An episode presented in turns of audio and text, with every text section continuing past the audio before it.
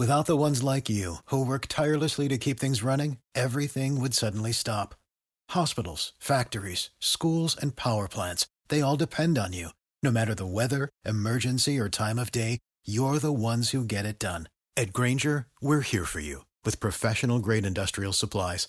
Count on real time product availability and fast delivery. Call clickgrainger.com or just stop by. Grainger for the ones who get it done.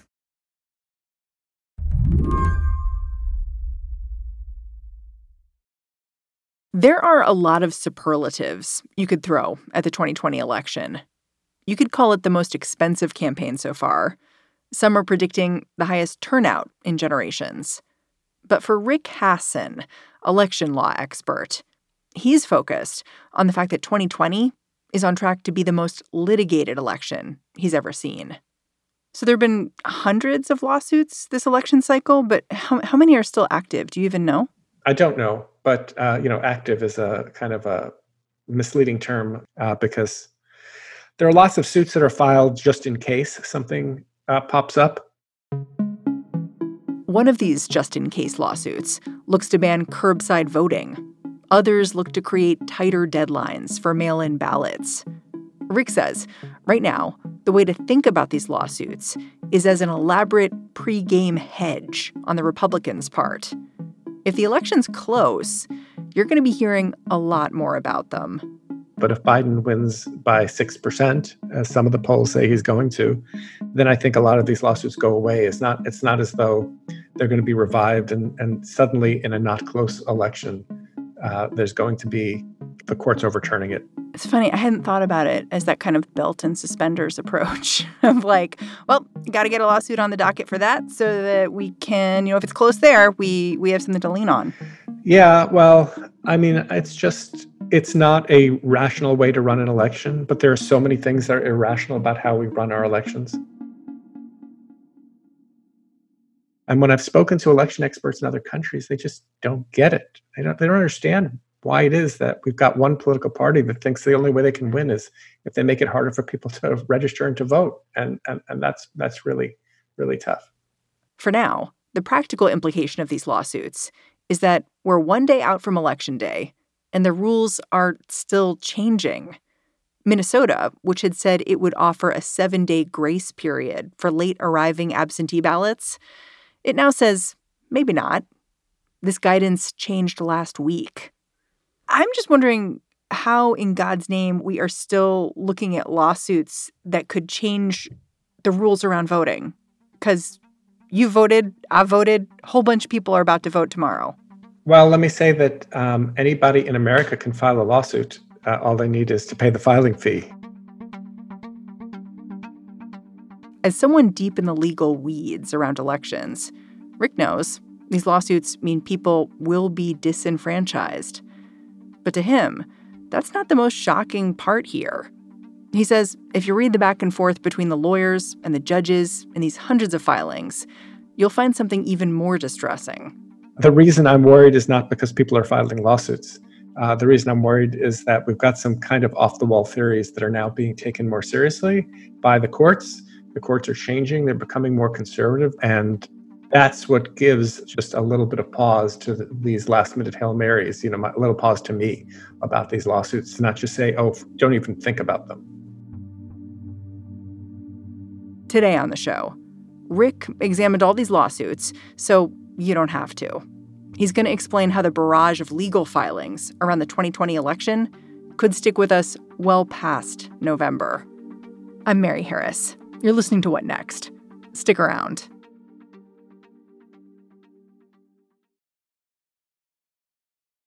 This episode is brought to you by SAP. First, the bad news SAP Business AI will not help you generate cubist versions of your family's holiday photos but it will help you understand which supplier is best to help you roll out your plant based packaging in Southeast Asia, or identify the training your junior project manager needs to rise up the ranks, or automate repetitive tasks while you focus on big innovations. So you can be ready for the next opportunity. Revolutionary technology, real world results. That's SAP Business AI. The legal theory that's giving Rick the most pause as he watches election litigation spin out across the country, it involves a debate over who controls the election process in the US. In the United States, elections are hyper localized, state by state, county by county. But technically, election authorities get their power from state legislatures. And as the GOP litigates the way local officials have done their jobs during the pandemic, they have been making this argument that local actors have gone too far.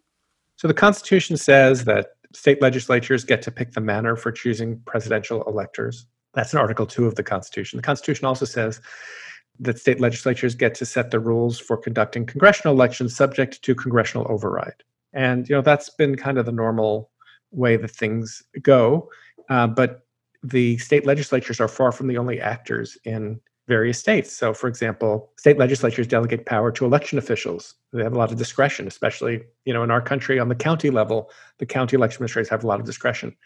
Also, there are, there's litigation in state courts, and state courts sometimes say that well, the legislature passed this law, but we're going to construe it in this particular way, or legislature passed this law and it violates the state's own constitution right to vote, so we're going to make some changes. And so the new theory that's coming up in a lot of these cases, and it's gotten a boost from some concurring opinions by Justices uh, uh Alito, Gorsuch, and Kavanaugh over the last few weeks of the Supreme Court. The theory is that when these other actors take steps to implement running an election during a pandemic, they might be stepping on the toes of the state legislature unconstitutionally. I want to talk about this theory because I think that when people hear it on its face, unless you interrogate it a little bit, it doesn't sound as off the wall as I think a lot of legal experts are saying it is because the idea like oh the legislature decides what happens in elections. Like okay that's the legislature decides. That makes sense. But tell me a little bit why scholars like you are flagging this as something to pay attention to and something that's alarming so, you know, if we take the theory at its most extreme, it cuts all of these other actors out of the process of running elections, which is what they've been doing for the last 240 years. People like secretaries of state, people like county clerks. Exactly. And and state supreme courts applying state constitutions. Hmm. So back 20 years ago in Bush versus Gore, one of the issues was that the state supreme court ordered some recounts to be conducted of uh, what were called overvotes, people who had voted for more than one candidate for president. This is the order that the Supreme Court stopped, and that led to Bush versus Gore. The theory that the majority in Bush versus Gore articulated for why the county had to stop was an equal protection theory. That was the kind of the majority opinion, but there was a separate concurring opinion joined by just three justices, uh, Chief Justice Rehnquist joined by Thomas and Scalia, and they said the state Supreme Court has no authority to set any recount rules if they deviate at all from what the state legislature has said the rules should be uh, even if it's done to protect the right to vote under the state constitution.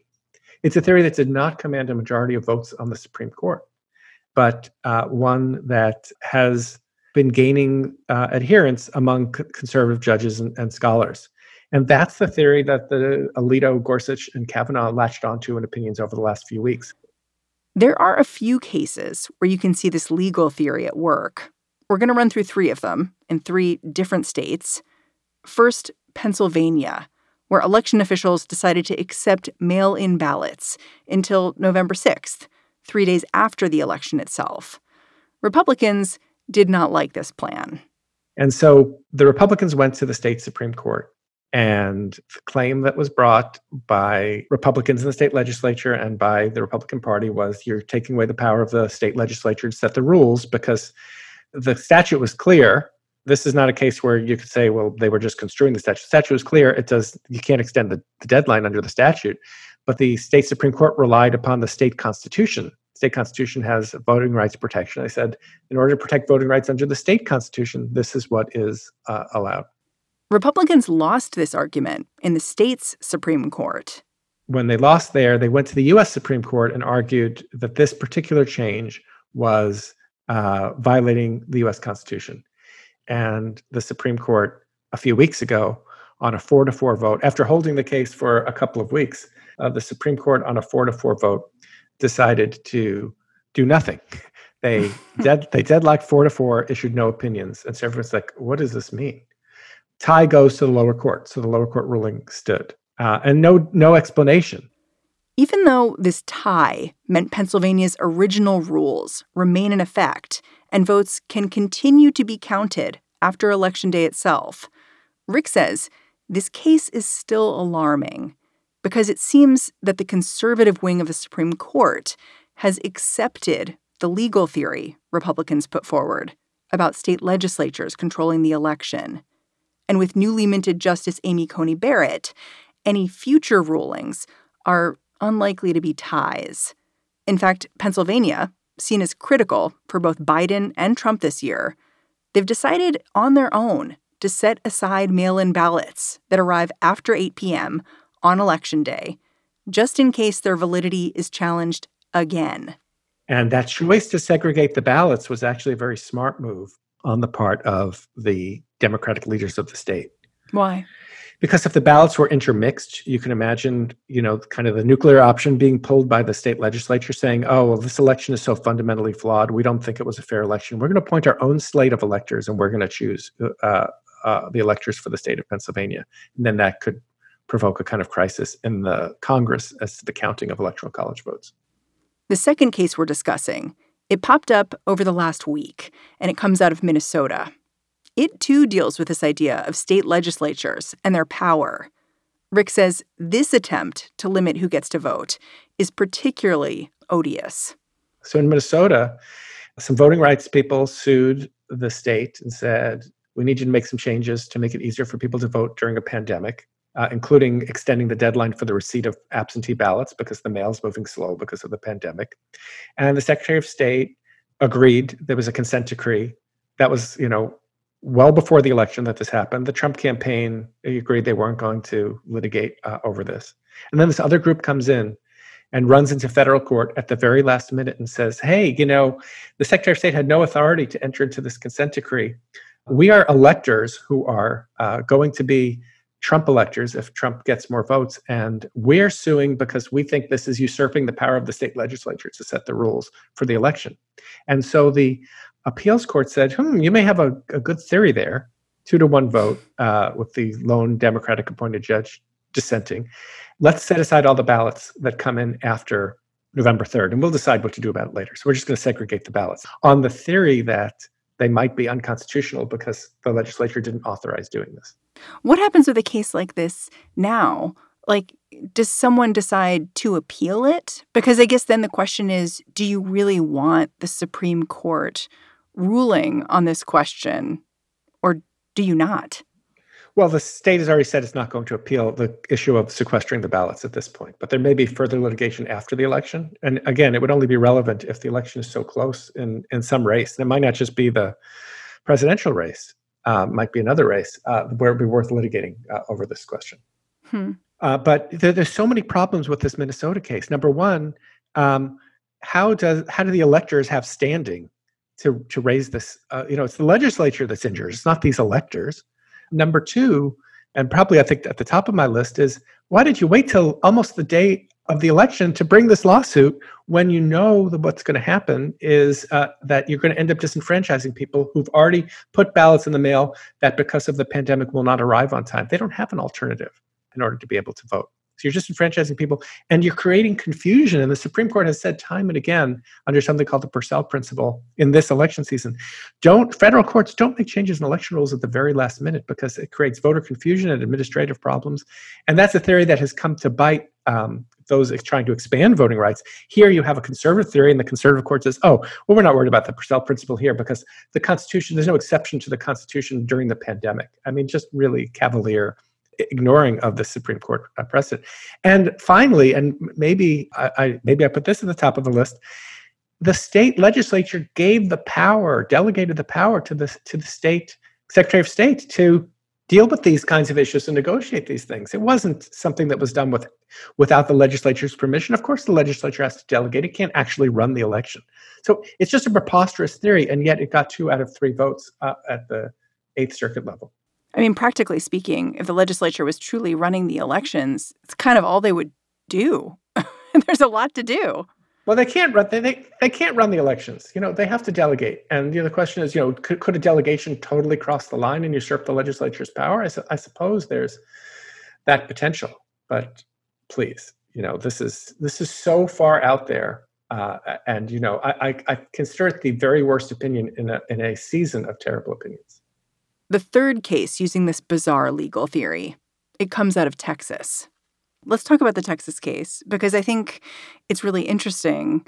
It's it's this case where sort of a known Republican operative is weighing in and asking that uh, more than 100,000 votes be thrown out in Harris County because of this curbside voting that's happening there? Yeah, it's it's it's this fits in the exact same pattern as the Minnesota case. Harris County, which is where Houston is. So a blue county. Yeah, very blue. Lots of Democratic votes there. They were trying to make it easier for people to vote during the pandemic. The the, the state statute in Texas allows for things like curbside voting, and people didn't like it. They went to the state supreme court and asked for the state supreme court to stop it, saying it violated statutes passed by the state legislature. And the Texas Supreme Court, which is made up of all Republicans, voted six to one to reject the argument. They, they didn't write anything, but presumably because this was totally allowed under state law. Yeah. And so now, you know, again, a couple of days before the election, here's a Republican operative running to a federal court trying to argue the rights of the state legislature is being violated uh, by allowing these votes to count. And of course, it's coming so late. And there's a doctrine in law called laches, L A C H E S, which says you can't bring your suit if there's unreasonable delay and prejudice to the people that you're suing. And in the context of an election, laches is really important because otherwise you give people an option. Let me see how the election's going. If it's not going my way, let me look for a way to try to get votes thrown out. Geez, that sounds exactly like what's happening. yeah. This is all kind of laying the groundwork for the future for a much different view of the power of different entities to control elections. And I think something that Congress is going to have to deal with uh, if it in fact becomes a Democratic Congress with a President Biden uh, because there's, there's got to be some congressional legislation to stop some of this attempt by conservatives in the federal judiciary to fundamentally remake the power to set election rules as we've understood it for hundreds of years in the United States. You're telling me this is act one of the play, and we see the gun. and now we have to see that as foreshadowing that the gun could go off. Exactly. I think that's right. More What Next after the break.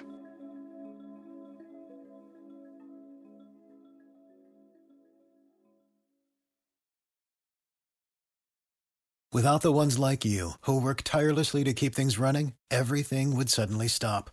Hospitals, factories, schools, and power plants, they all depend on you. No matter the weather, emergency, or time of day, you're the ones who get it done. At Grainger, we're here for you with professional grade industrial supplies. Count on real time product availability and fast delivery. Call clickgrainger.com or just stop by. Grainger for the ones who get it done. You know, this show and other places, we were very early to talk about what the pandemic meant for voting and how important mail in voting would be in the pandemic. And I look back at that now. We did a show in March about it. I, I just wonder did we make a mistake by encouraging that? Because it seems like it opened the door to all of this fighting we see now. I think trying to make voting safe during the pandemic is the smart thing to do. I, I was a little hopeful at the beginning that people would come together as they have in other countries to, to do that but it's you know all out litigation warfare uh, well funded efforts to try to suppress the vote and it's they're not hiding it anymore and it is very very discouraging. And uh, you know it's hard to say don't even try because i do think that there were a number of victories early on that helped to and, and there were a number of legislative steps lots of including republican legislatures that took steps to make it easier for people to vote during the pandemic. Uh, governor abbott in texas expanded in-person early voting um, and he was sued by his own political party for doing that. Yeah, with Abbott, you then saw him begin to kind of claw things back, try to limit ballot boxes. Right, successfully. Oh, yeah, I guess we shouldn't have all those drop boxes. We're making it too easy to vote. My bad. It's interesting because whenever I talk to you, I feel like you're going back and forth between two poles. Like the last time I talked to you, you were pretty optimistic and stay the course. And now you sound a little more tired, maybe. But I have seen you writing about your optimism and thinking about that as strategic. I'm wondering if you can explain that a little bit. Well, my optimism is just uh, based on the the odds, uh, the odds of the election going into overtime. Uh, if they go into overtime, then we're in deep trouble, especially if it comes down to Pennsylvania. I noticed I gave quotes to two different news organizations that said essentially, God help us if it comes down to Pennsylvania. I still believe that. But the reason I'm not totally panicking is because I'm looking at the polls, and of course, the polls can be wrong, but based on the odds, I think we're not likely to go there. If we go there, it's going to be awful. Hmm. Yeah. I mean, it was really useful when you wrote out, like, listen, you're going to see things this election day that are going to upset you. You're going to see long lines at voting places. You're going to see voting machines that seem to flip votes from Trump to Biden or Biden to Trump. And you need to kind of stay the course and realize there are going to be some bumps, but it's kind of like turbulence on an airplane. Like, you're probably going to reach your destination. Yeah. Yeah. Well, I think that's a somewhat different question of whether we'll end up post election in court. Um, I do think the question of what people are going to see on election day and really panicking that there's chaos. A lot depends on what happens uh, in the media, and that the media does not blow out of proportion things that are relatively small scale and commonplace in elections. Our elections are not perfect. They're not perfect even when we're not in a pandemic. So it's really just a question of, you know, what can we do to try to minimize people's panic because panic is not a very constructive thing to feel. Yeah. I mean, just before we got on the phone, a Trump advisor went on ABC and, and talked about how President Trump is likely to be ahead on election night, and the Democrats are going to try to steal the election back. And it was a choice to put that person on air. and I wonder, as you try to project calm, whether you see someone making a point like that and you have thoughts about how we should think about them. Well, look, Axios is now reporting that Trump is going to declare victory if he's ahead on election night, even with millions of ballots to be counted, and even knowing that the ballots that come in later are more likely to be votes for Biden. So we have to hunker down. We have to kind of not accept the noise and recognize that um, not everybody is acting in good faith and just put our heads down and push through.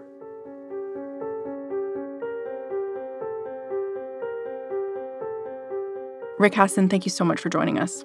It was great to be with you. Rick Hasen is an election law expert at UC Irvine. He's also the author of Election Meltdown Dirty Tricks, Distrust, and the Threat to American Democracy. And that's the show. And we have a little surprise for you. We have not one, but two shows that'll come down the feed for you tomorrow, both with first time voters, one of whom you may already know if you're a basketball fan. So come check us out whether you're waiting in line to vote or just sitting at home waiting on the returns. What Next is produced by Mary Wilson, Jason DeLeon, Danielle Hewitt, and Elena Schwartz, with a little help this week from the amazing Franny Kelly. I'm Mary Harris. Find me tweeting all sorts of weird things at Mary's desk, and I'll talk to you tomorrow. For the ones who work hard to ensure their crew can always go the extra mile, and the ones who get in early so everyone can go home on time, there's Grainger, offering professional grade supplies backed by product experts so you can quickly and easily find what you need. Plus, you can count on access to a committed team ready to go the extra mile for you. Call, clickgrainger.com, or just stop by. Grainger, for the ones who get it done.